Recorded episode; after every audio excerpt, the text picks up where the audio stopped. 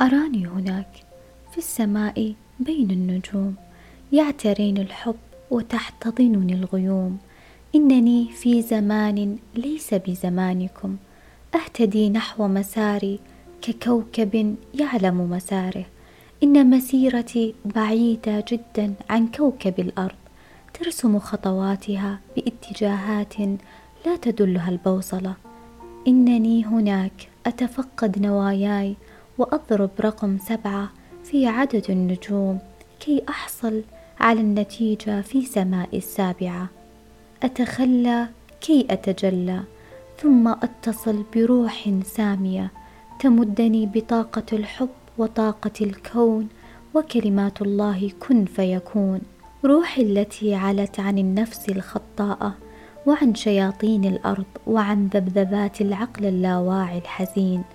روح من الله مبتسمة تأتي برسائل مبشرة على الإنسان في حالات الإحباط بكلمة أنت قادر جابرة في حالات الانكسار بأن كل ما تهشم سيرممه الله.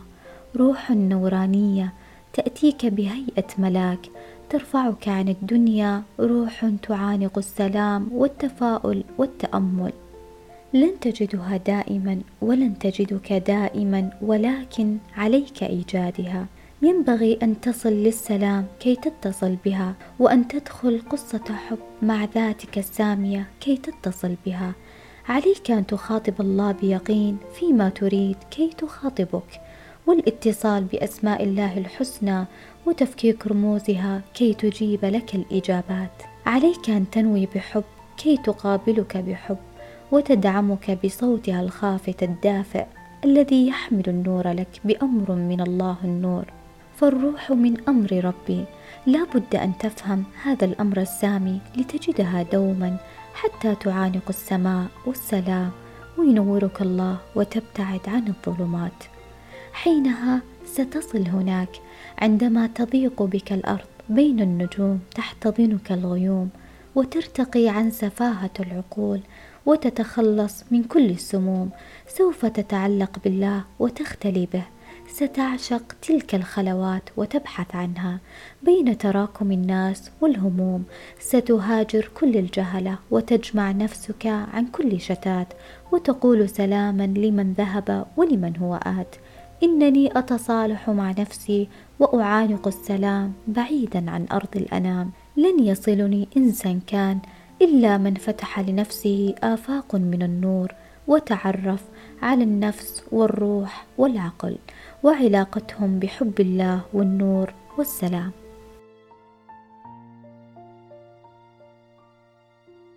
أهلا يومكم سعيد ويا هلا فيكم في بودكاست سماء سابعة. سأتناول معكم موضوع اليوم عن عناق الروح. هذا مقالي كتبته وأنا أتصل بروحي جيدا كتبته وأنا أخاطبها كنت في ساعة تجلي عظيمة سؤالي أين روحك منك؟ وهل تعرف روحك؟ وكم مرة اتصلت بها؟ قد يبدو لك سؤالي فلسفي بعض الشيء أو أنك لن تستوعبه جيدا هل تعرف أن صوت الروح هو أصدق صوت ممكن يوصلك؟ وهو أطهر وأنقى صوت وعليك الإنصات له جيدا وعدم تجاهله. لكن السؤال هنا متى أنا أعرف أن هذا الصوت صوت روحي وليس نابع من هوى النفس أو الشيطان؟ الإجابة أن الروح لن تؤذيك أبدا. دائما صوتها فيه حب وحنية وكمية إلهام عظيمة لتدلك على أمور فيها خير كثير لك. الروح لديها صوت متزن دائما تساعدك في اتخاذ القرارات الصحيحة التي تشبع شغفك وتشعل النور بعقلك وتفتح لك بصيرة بإذن الله. أيضا لديها صوت مبعوث يتسلل إلى داخلنا بالتشجيع والرموز الربانية وعليك استقبالها.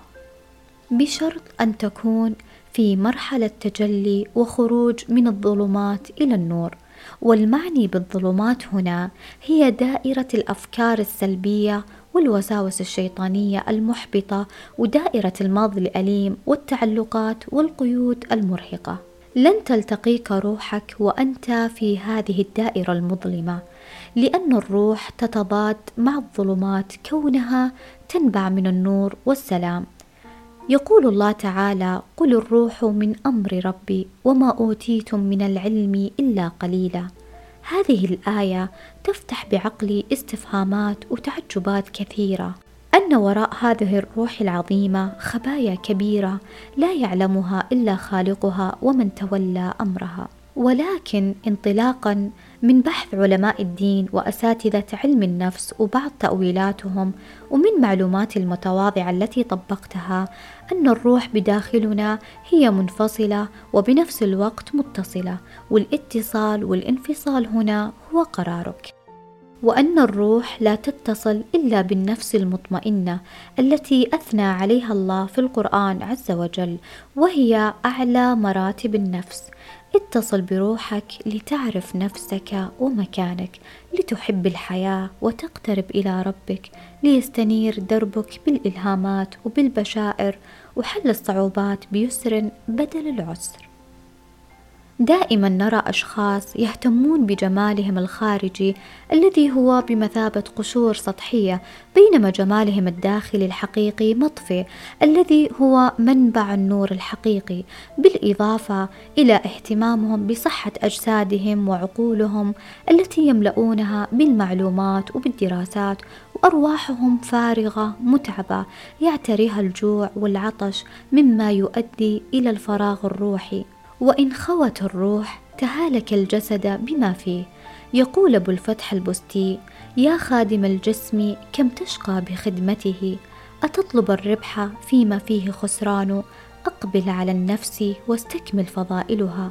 فأنت بالنفس لا بالجسم إنسان.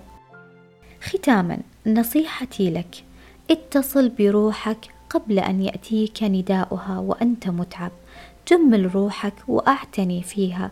خلك صاحب روح جميلة وليس فقط جسد جميل لأنه باختصار. جمال الروح هو الشيء الوحيد الذي يستطيع الأعمى أن يراه. دامت أرواحكم بخير ونور وسلام من الله.